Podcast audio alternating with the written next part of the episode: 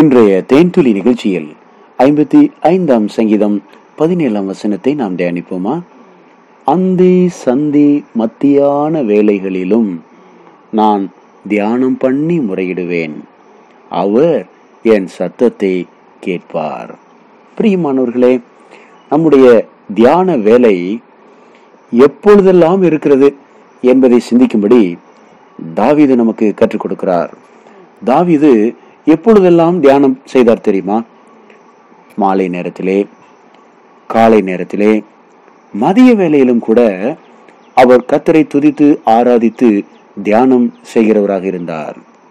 நம்முடைய வழக்கம் இப்போது எப்படி இருக்கும்? காலையிலே நாம் துதிப்போம் இரவு படுக்கைக்கு செல்லும் போது நாம் துதித்து ஜெபிப்போம். மதிய வேளையில் அநேகர் ஜெபிப்பது இல்லை பிரியமானவர்களே. ஆனால் தாவிதோ ஒரு நாளைக்கு மூன்று முறை தேவனை ஆராதித்திருக்கிறார். தேவனை ஆராதித்திருக்கிறார். மூன்று முறை ஆராதித்திருக்கிறார். முதலாவது அவருடைய ஜெப தியான வேலை மாலையில் இருந்திருக்கிறது. ஏனென்றால் யூத கலாச்சாரத்திலே மாலை நேரம்தான் ஒரு நாளுடைய துவக்க நாளாக இருக்கிறது. ஆனால் நாமோ மாலை நேரம் என்பது ஒரு நாளின் முடிவாக எண்ணுகிறோம். பிரியமானவர்களே ஒரு நாள் முடிகிறது என்று நாம் மாலையிலே சொல்லும்போது யூதர்கள் ஒரு நாள் துவங்கிவிட்டது. நன்றி இயேசுவே. ஒரு புதிய நம்பிக்கை து- துவங்கிவிட்டது. புதிய எதிர்காலம் துவங்கிவிட்டது. புதிய காரியங்கள் எனக்கு நடக்க போகிறது. புதிய மாற்றங்கள் வரப்போகிறது என்று அந்த மாலை வேளையில் தேவ சமூகத்தில் அவர்கள் நன்றி சொல்வார்கள் பிரியமானவர்களே மாலை என்பது ஒரு நாளின் துவக்கம். ஆம் சாயங்காலமும் விடியற்காலமும் ஆகி முதலாம் நாள் ஆயிற்று. என்று கர்த்தர் சொல்லுகிறாரே. அப்படியானால் ஒரு நாளினுடைய துவக்கம் என்பது காலையில் இல்லை மாலையில் தான் இருக்கிறது. பிரியமானவர்களே ஒருவேளை நம்முடைய கண்ணீர் மாலை நேரத்தில் இருக்குமானால் ஒருவேளை காலை நேரத்தில் அது புதிய மகிழ்ச்சியை கொண்டு வந்து கொடுக்கும் என்று நான் நம்புகிறோமே. ஒரு நாள் புதிய சூரியன் துவங்குகிற வேலை காலைதான் என்று நாம் நினைக்கிறோம். இல்லை பிரியமானவர்களே சூரியன் மறையும் போது கர்த்தர் புதிய மாற்றங்களை நம்முடைய வாழ்வில் கொண்டு வருவார். இருள் சூழ்ந்த லோகத்தில் நமக்கு புதிய வெளிச்சமாக இயேசு இருப்பார். பரலோகத்தில் அவரே நித்திய வெளிச்சமாக இருக்கிறார் அல்லவா? ஆகவே நம்முடைய வாழ்க்கையின் இருளான சூழ்நிலைகளை மாற்றுவதற்கு இயேசு வெளிச்சமாக இருக்கிறார்.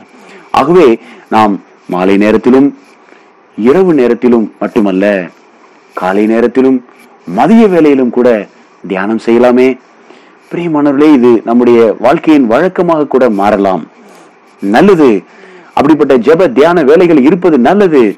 மதிய வேளையில் நம்முடைய வேலைகளுக்கு மத்தியில் உணவு இடைவேளையில் சிறிது நேரம் முழங்காலில் நிற்கலாம் ஜெபிக்கலாம் நன்றி சொல்லலாம் துதிக்கலாம் வேதத்தை தியானிக்கலாம். இது நம்முடைய ஆவிக்குரிய வளர்ச்சிக்கு மேன்மையானதாக இருக்கும். கர்த்தரை தேடுகிற ஒவ்வொரு சூழலும் ஒவ்வொரு நேரமும் தேவ பிரசன்னம் நம்மை சூழ்ந்து கொள்கிறது. தேவ கிருபை நம்மை நிரப்புகிறது. கர்த்தருடைய வல்லமையான அபிஷேகம் நம்மில் இறங்கிக் கொண்டிருக்கிறது. கர்த்தருடைய கண்கள் நம்மை நோக்கி கொண்டிருக்கிறது. உணர் உள்ளவர்களை கர்த்தர் தேடிக் கொண்டிருக்கிறார். தேவனை தேடுகிற உணர் உள்ளவர்களை கர்த்தர் ஆசீர்வதிக்கிறார். மதியான வேலையிலும் மாலை நேரத்திலும் இரவு நேரத்திலும் காலை நேரத்திலும் இப்படி எப்பொழுதும் கர்த்தரை தேடுகிற ஒரு நபராக நாம் இருக்க வேண்டும் என்று தேவன் விரும்புகிறார்.